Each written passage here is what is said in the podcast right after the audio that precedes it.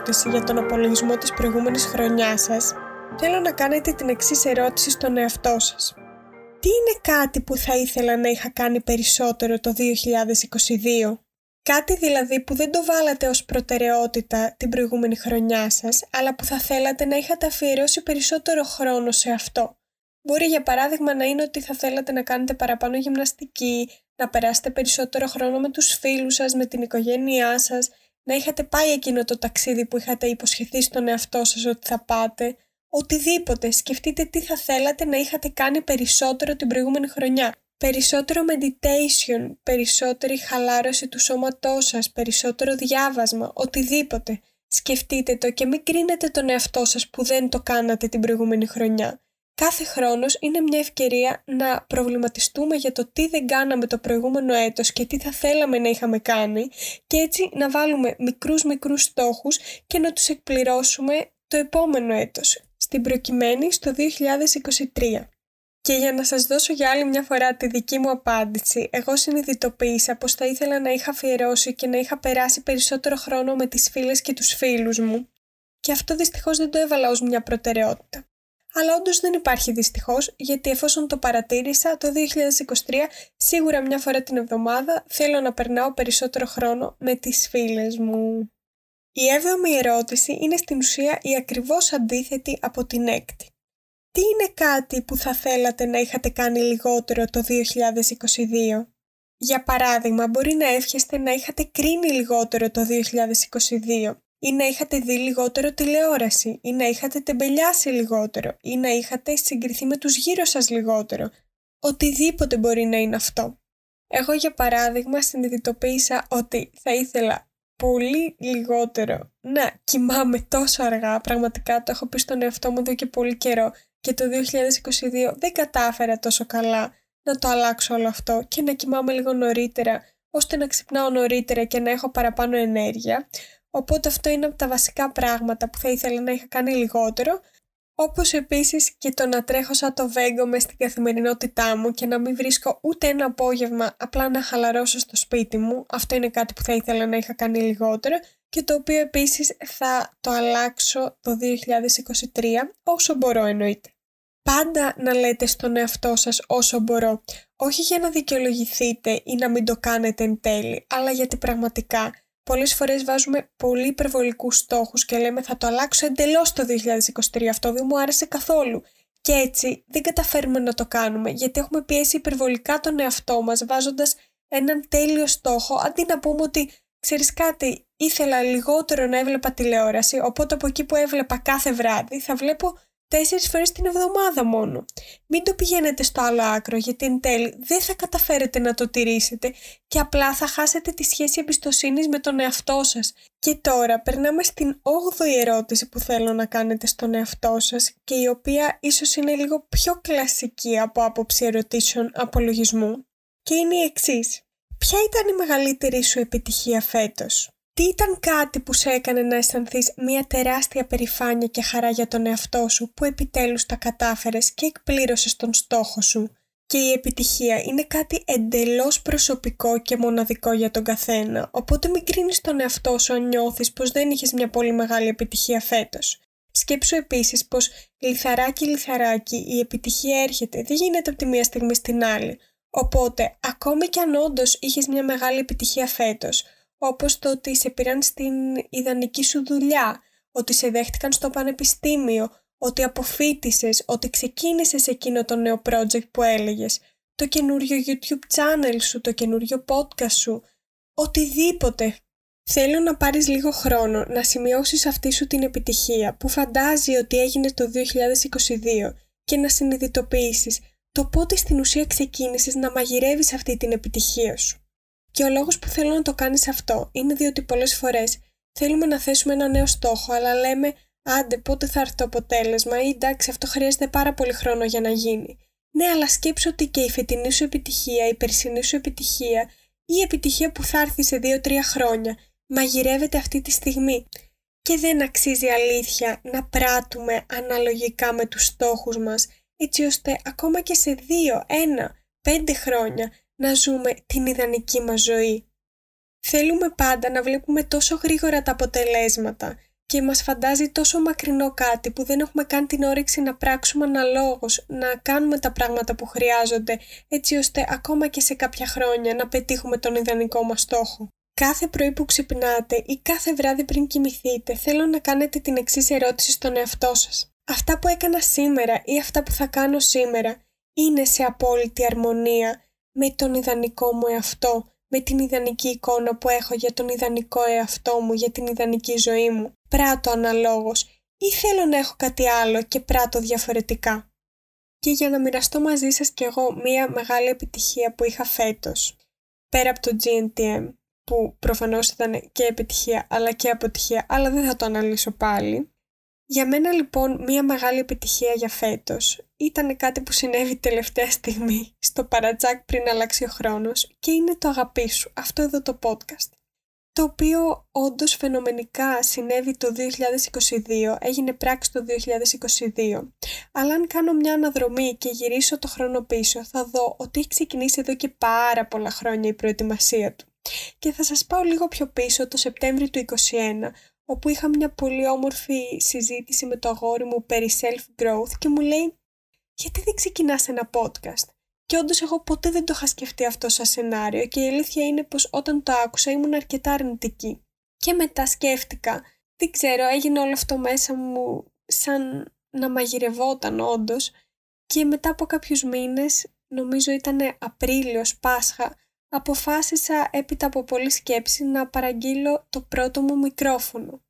Αλλά αν πάω ακόμα πιο πίσω, όλο αυτό το process και όλα όσα έχω μάθει και όλα όσα σας μεταφέρω με τον τρόπο μου σήμερα και όσο καλύτερα μπορώ, έχουν ξεκινήσει από τότε που ξεκίνησα να προβληματίζομαι για αυτά τα θέματα, που ήταν όταν είχα συζητήσεις με την κολλητή μου τη Χριστίνα μετά τα θρησκευτικά στο σχολείο. Και μετά όταν ξεκίνησα να πηγαίνω στην ομάδα βιοθεραπείας και αυτοβελτίωσης που σας έχω αναφέρει. Οπότε βλέπετε ότι ένα project που φαινομενικά ξεκίνησε φέτος το 2022 έχει τις ρίζες του πριν από πάρα πολύ καιρό. Οπότε μην απογοητεύεστε αν δεν είχατε κάποια μεγάλη επιτυχία φέτος. Να νιώθετε περήφανοι που χτίζετε κάτι μέσα στην καθημερινότητά σας και αυτός να είναι ο στόχος σας. Όχι το αποτέλεσμα, αλλά το καθημερινό process που σας οδηγεί σε μια επιτυχία που μπορεί ακόμα και αυτή τη στιγμή να μην τη φαντάζεστε. Η ερώτηση νούμερο 9 είναι πάλι ακριβώς η αντίθετη με την προηγούμενη. Και θέλω λοιπόν να ρωτήσετε τον εαυτό σας πότε νιώσατε πως αποτύχατε φέτος; Πότε νιώσατε πως αποτυγχάνετε το 2022. Και πάλι δεν θέλω εννοείται να σταθείτε στην αποτυχία. Θέλω να την αναγνωρίσετε. Ελπίζω πως την έχετε αποδεχτεί μέχρι αυτή τη στιγμή. Αλλά θέλω να δείτε τη μεγαλύτερη εικόνα γύρω από το γεγονός. Και συνήθως μετά από λίγους μήνες μας εμφανίζεται το γιατί συνέβη αυτή η αποτυχία. Συνήθως μας έχει ανοίξει μια άλλη πόρτα, μας είχε περιμένει κάτι καλύτερο ή τουλάχιστον αναγνωρίσαμε το τι θετικό πήραμε από όλη αυτή την αποτυχία. Τι μάθαμε, που γίναμε πιο δυνατοί. Αλλά ακόμη και αν δεν το έχετε κάνει ακόμα, να δείτε το τι πήρατε από αυτή την αποτυχία, γιατί σας συνέβη, γιατί μου ήρθε. Εγώ έτσι θέλω να τα σκέφτομαι τα πράγματα και έτσι θέλω να τα σκέφτεστε κι εσείς για να σας βοηθήσει. Αν στεκόμαστε στην αποτυχία, θα είμαστε απλά απογοητευμένοι από αυτήν. Ενώ αν βλέπουμε την γενικότερη εικόνα και δούμε την αποτυχία σαν μια φαινομενική αποτυχία για να γίνουμε εμείς καλύτεροι ή για να δούμε την άλλη πόρτα την οποία μας άνοιξε, τότε θα είμαστε χαρούμενοι για την αποτυχία ή έστω θα αισθανόμαστε ότι Οκ, ναι, δεν ήταν το καλύτερό μου, αλλά ίσα ίσα το είδα σαν μία ευκαιρία για να γίνω δυνατότερος, να παρατηρήσω κάποια άλλα πράγματα, να πράξω ενδεχομένως λίγο περισσότερο ώστε να πετύχω αυτό το στόχο και να ξεπεράσω αυτή την αποτυχία. Η αλήθεια είναι, όσο σκληρό και αν ακούγεται, πως είναι βολικό να μένουμε απλά στην αποτυχία και να στεναχωριόμαστε, να χτυπιόμαστε κτλ. Εννοείται είμαστε άνθρωποι και όταν μας συμβαίνει κάτι που δεν ήταν στα expectation μας, θα απογοητευτούμε, θα στεναχωρηθούμε, εννοείται. Το αποδέχομαι αυτό, με κατανοώ που συμβαίνει αυτό, αλλά δεν με αφήνω να το νιώθω αυτό για πάρα πολλές μέρες, για πάρα πολύ καιρό. Αναγνωρίζω το ότι δεν ήταν το καλύτερο για εμένα από την άποψη ότι δεν ήθελα αυτό, τουλάχιστον στο μυαλό μου, αλλά από την άλλη έχω μία εμπιστοσύνη στο σύμπαν και σε όλα αυτά που συμβαίνουν και σκέφτομαι, οκ, εφόσον τώρα αυτό έγινε και δεν μπορώ να το αλλάξω, Τι έμαθα από αυτό, γιατί πιστεύω ότι μου ήρθε, μήπως δεν έκανα τις απαραίτητες πράξεις έτσι ώστε να στεφθεί η επιτυχία που θα ήθελα; Ίσως δεν ήταν για εμένα, ίσως με περιμένει κάτι καλύτερο, ίσως δεν έδρασα όπως θα ήθελα να είχα δράσει. Προβληματιστείτε λίγο με αυτές τις ερωτήσεις. Μην μένετε μόνο στην επιφάνεια και στο βολικό, γιατί είναι πολύ βολικό απλά να απογοητευόμαστε, γιατί δεν χρειάζεται να αλλάξουμε τον τρόπο σκέψη μας ή τον τρόπο που δρούμε. Για εμένα, μία από τις μεγαλύτερες αποτυχίες του 2022, πέρα από το GNTM, γιατί εντάξει αυτό το ανέλησα στο Part 1 και δεν θα το ξαναναλύσω, θα σας αναφέρω ένα άλλο παράδειγμα, έγινε περίπου τον Μάρτιο μήνα, όπου είχα κάνει application για μία σχολή στο Μιλάνο, το Ινστιτούτο Μαραγκόνη, που ήθελα πάρα πολλά χρόνια και το σκεφτόμουν ότι θέλω να πάω να κάνω μεταπτυχιακό εκεί.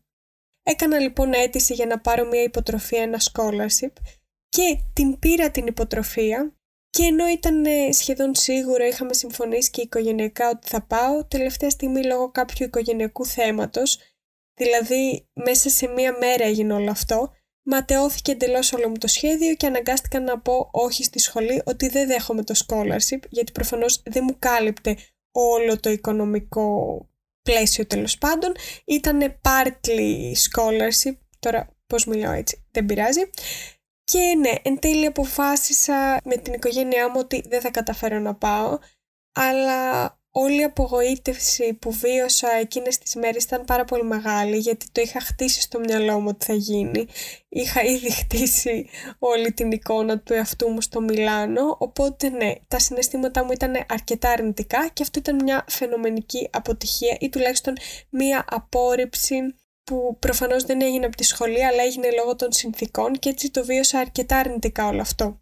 Αλλά αν με ρωτήσετε αυτή τη στιγμή για όλο αυτό το γεγονός, πραγματικά είμαι ευγνώμων που τελικά κύλησαν έτσι τα πράγματα, γιατί μετά από περίπου 7 μέρες με πήραν τηλέφωνο από το GNTM και πήγα εκεί και OK okay, δεν μπήκα στο σπίτι όπως σας είπα, αλλά το βίωσα όλο αυτό.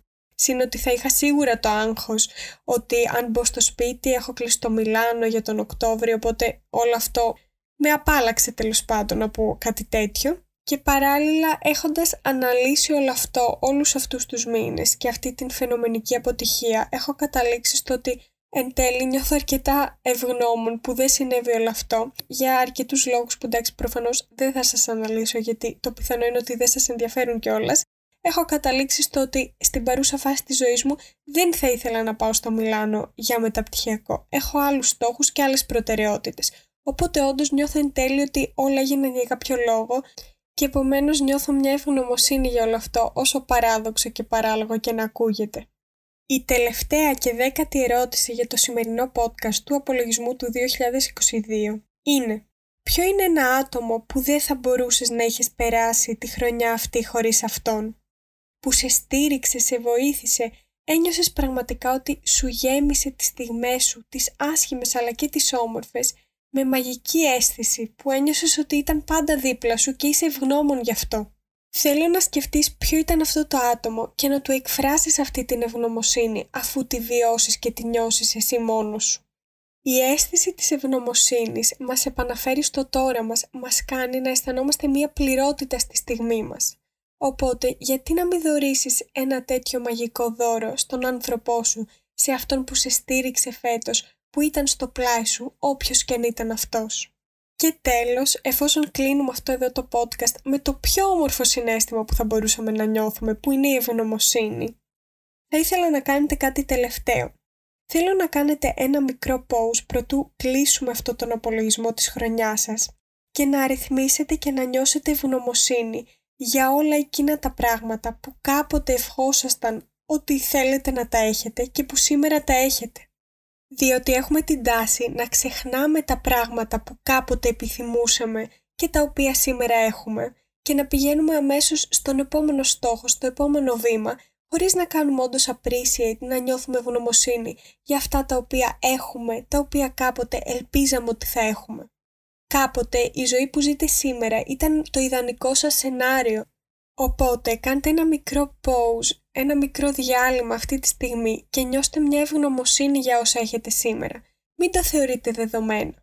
Και λοιπόν με αυτά και με αυτά πάλι κλείνει το δεύτερο επεισόδιο του Αγαπήσου. Ελπίζω πραγματικά να σας βοήθησα να κάνετε σωστά και είτε ήταν η πρώτη σας φορά, είτε ήταν η δεύτερη, είτε ήταν οποιαδήποτε φορά να κάνατε έναν καλό απολογισμό του 2022, να σκεφτήκατε να αναλογιστήκατε κάποια πράγματα, να είδατε πού εξελιχθήκατε, τι μάθατε, τι θα θέλατε να αλλάξετε το 2023 και ελπίζω να σας έδωσα τη δύναμη και το ξεκάθαρο μυαλό και τη συνειδητότητα για να ξεκινήσετε το 2023 με τον πιο μαγικό τρόπο. Καλή χρονιά να έχουμε ή καλύτερα να δημιουργήσουμε.